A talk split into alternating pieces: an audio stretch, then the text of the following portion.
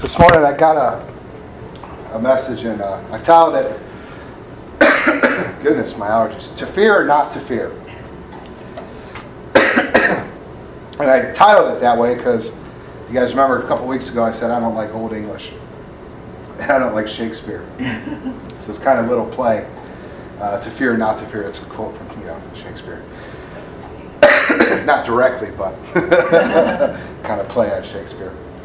But, anyways, I titled it because a lot of times we go through life and we really don't understand fear.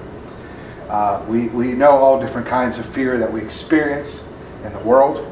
Uh, we know of fear that we read in the Bible, and we know there's a healthy fear, there's a bad fear, and we just get bombarded with all these different kinds of fears. And really, it's kind of easy to get lost in all of it. And we don't understand why we fear, and it just it can actually lead to a very dark road if we focus a lot on our fears. So this morning, I want to ask, why do we fear? And by asking that, we look obviously to God's word and say, you know, what does Jesus say about fear? What does God's word say about fear? Now, depending on what version you have and who you're getting it from, um, it says that the words do not be afraid or do not fear, depending on what you want to say, is in the Bible at least 365 times, give or take 20 or 30, again, depending on your translation. It's over 300 times. Now, God does not tell us something over 300 times if it's not meant to be important and it's not meant to be understood.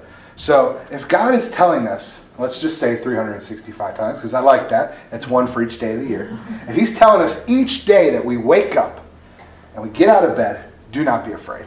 Why do we still fear? Why are we still afraid? Now, to really understand that, I think we've got to kind of look at how the world views fear. And I'm just going to take, I'm not going to define fear by the worldly standards, but I'm going to take one simple thing that the world identifies with fear, and that's weakness. We hear all the time, only the strong survive, right? We've heard that before. Don't be weak, be strong, stand up. Be mighty, right? We say it in the church all the time, you know. Be strong. But if you look at the word weak and we say, okay, what does weak mean? By God's standards or by human standards? And see, that's where we kind of get into the true definition of why we fear and what we fear.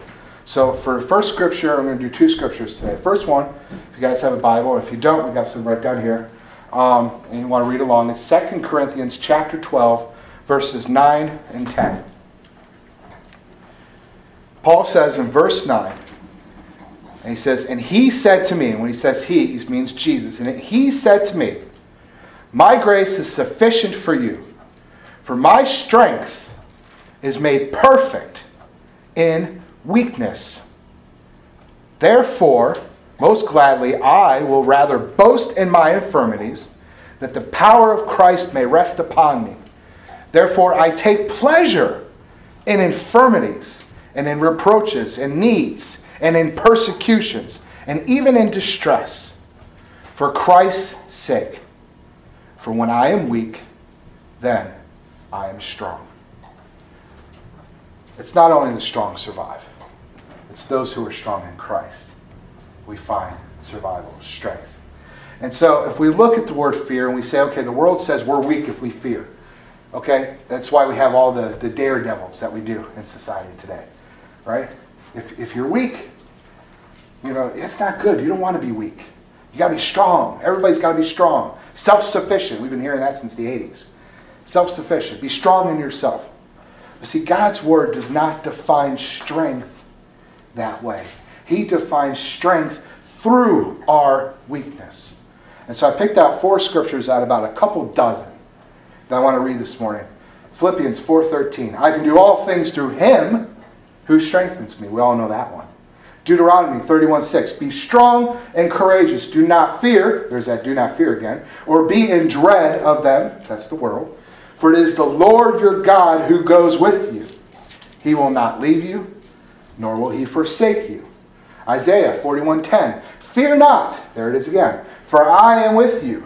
Be not dismayed, for I am your God. I will strengthen you. I will help you, and I will uphold you with my righteous hand. That's God saying I. That's not me. I'm not going to find my own strength.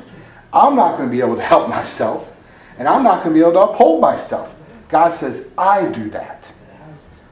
Also in Isaiah 40, chapter uh, verse 31, but they who wait on the Lord shall renew their strength, and they shall mount up with wings like eagles, and they shall run and not be weary, and they shall walk and not be faint. All of our strength comes from God. See, when we're weak in the world, we're strong in Christ. For us to be strong, we must be weak. And see, this defies all human logic. It doesn't make sense. It's, you know, we sit and we actually think about it and say, okay, I'm supposed to be weak, and that's how I find strength. It doesn't make any sense. Normally, if we want to be strong, we say, okay, I got to be strong. You know, I got to have willpower, and I got to be able to do this. And we build ourselves up to be strong. But God says, no, it's the opposite. In your most humblest humility point in your life, that's where you find my strength. And one person who knew that was David. David found that because David had a very humble upbringing, being a shepherd. He was put to be a king. And so, in that humbleness of growing up as a shepherd and being anointed to be king of all of Israel, he, he found God. And then, of course, he got caught up in the powers of being a king. He got caught up in the world. And what happened? Bathsheba. Right? We all know that story. And again, in his most weakest, humblest moments, where he prayed for seven days straight, fasted, didn't eat, praying that the baby would live. Everybody remember that part of the Bible? Is where he found God's grace again, his strength. Because even though that baby died, he got up and he said, It's done. It's over. And he resumed being king of Israel, and everything went right back to normal, just like it was before Bathsheba. It's like all his sins were just washed away. There's no more mention of any of it. No more going back to it, dwelling on it. It's gone. And the rest of the Old Testament, as you read about David, it's never ever mentioned again after that point. Because in his most humblest point, his weakest state, he went from this power of king to the most humblest of man, just covered in ashes and fasting and not eating, laying prostrate on the ground for seven, eight days straight, whatever it was. That's when he found his strength again. But it wasn't his strength, God's strength through him. So I'm going to read this again, one more time. And he said to me, My grace is sufficient for you, for my strength is made perfect in weakness. And this is the most ironic part about this. If you think about it, again, what Paul is saying here does not line up with our way of thinking. So I would rather boast in my infirmities. Who boasts in their infirmities? Who walks around and says, Yeah, I can't walk good today? You know what? Praise God, I can't walk good today. I don't hear that very often. Praise God, I'm sick. Hallelujah, I love Him. We don't hear that. But that's what Paul is saying here. He says, I would rather boast in my infirmities that the power of Christ may rest upon me. Because when you are glad, no matter what you are facing, all glory goes to God. And then he continues on. He doesn't stop there. He says, Therefore, I take pleasure. I mean, he's just reiterating what he's already said. I take pleasure in my infirmities. I take pleasure in my needs. Who walks around and says, Thank God I don't have enough food this week? Praise the Lord. You don't hear that. He says, I take pleasure in my persecutions. Who says, Thank you, Lord, that I am in jail for serving you? Someone who loves the Lord. Someone who loves the Lord. And we do have that going on in the world, even today. Even today, people are still being shot, locked up, raped, whatever, because they refuse to say Christ does not exist. And they take pleasure because they rest in his strength. Because Paul says, For when I am weak, that's when I'm strong. So to not have fear, we now know requires strength, courage, and boldness, but not ours. His. All His. So when we are in Him, we have no fear. But that doesn't fully answer the question. We still know we fear. Why do we fear? And so I'm going to take you guys to another scripture this morning. It's in Matthew chapter 10, verse 26, actually 28. This is a piece of scripture that most pastors will avoid. And most of us will avoid as we read the Bible because it kind of contradicts itself when you first read it. It's a little hard to grasp. But I think it's really important that we understand this passage to truly understand fear. Verse 28, Matthew chapter 10. Now, a little background on this, real quick. Jesus is talking to the disciples, and he's telling them that they don't need to be afraid of the world. They don't need to be afraid of other people. Even more specific, they don't need to be afraid of the leadership, the people in power during that time. That would be the Pharisees and the Sadducees. And he says to them in verse 28 And do not fear those who can kill the body, but cannot kill the soul, but rather fear him. That's a capital H. Capital H stands for God but rather fear him who is able to destroy both soul and body in hell. And this is where we come into a contradiction. God tells us not to fear, but we're supposed to fear. I'll get to in a second. Are not two sparrows sold for a copper coin, and not one of them falls to the ground apart from your Father's will? Basically, saying everything happens in God's will. But the very hairs of your head are all numbered. God knows every hair on our head. He knows every feeling and thought in our hearts and our minds. Do not fear, therefore. You are of more value than many sparrows. And that's really important. We'll come back to that too. Therefore, whoever confesses me before men, him I will also confess before my Father who is in heaven. And whoever denies me before men will also be denied before my Father who is in heaven.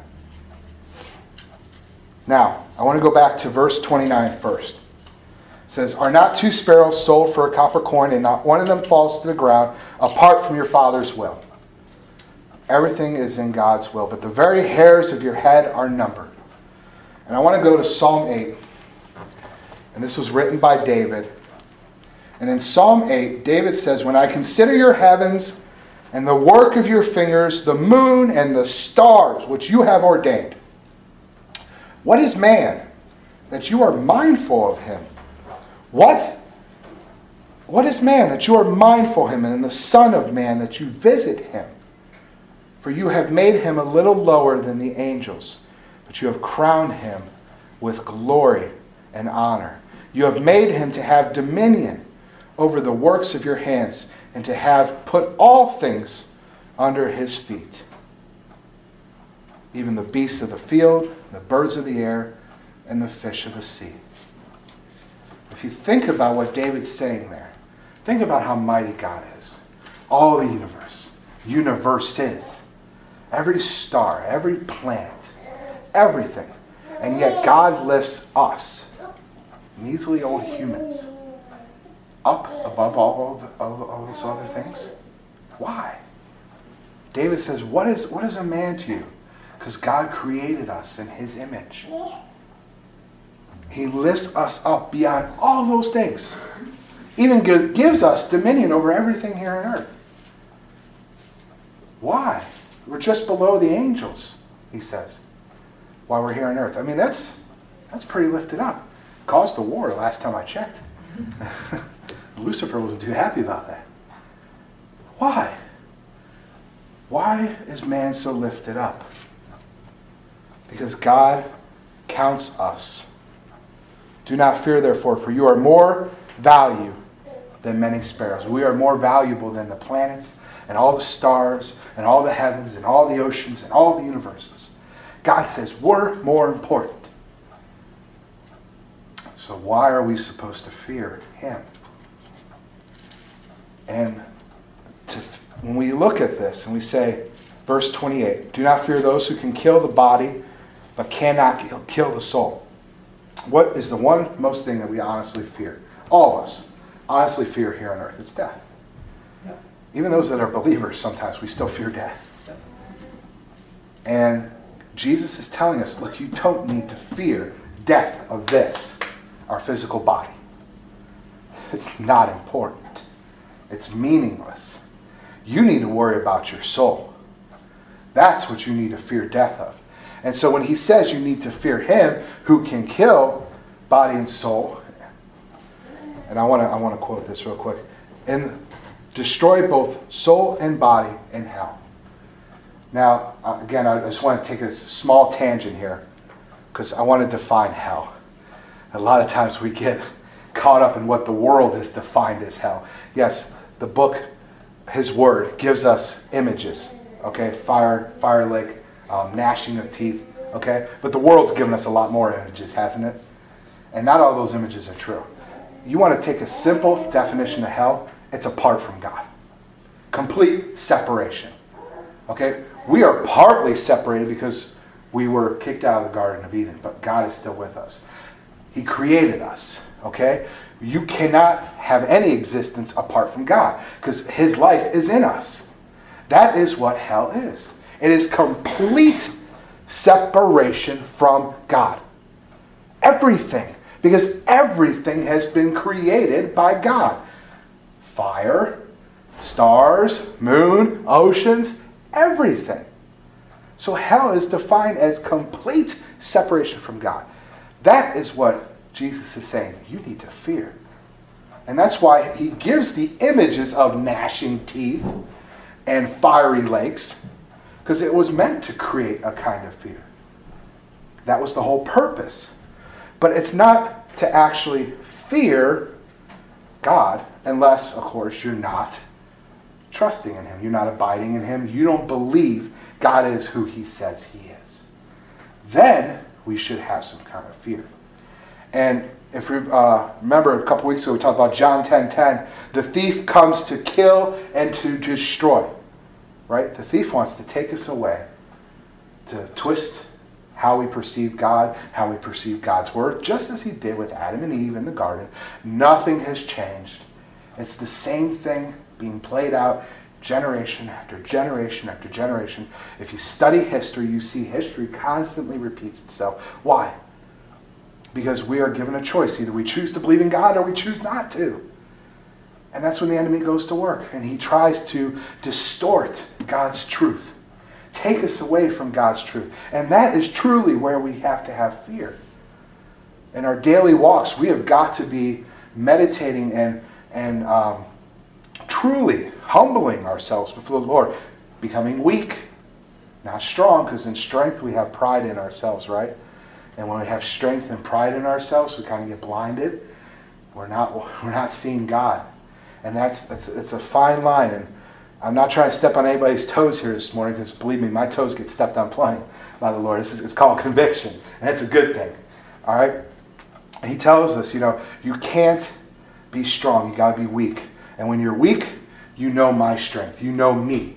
And in that, you have no fear. But if you feel you're strong in yourself, and if you feel that you can empower yourself and take control of your life here on earth, and that everything here on earth is all there is, you better have some fear because all you're worried about is this your physical body, your life here.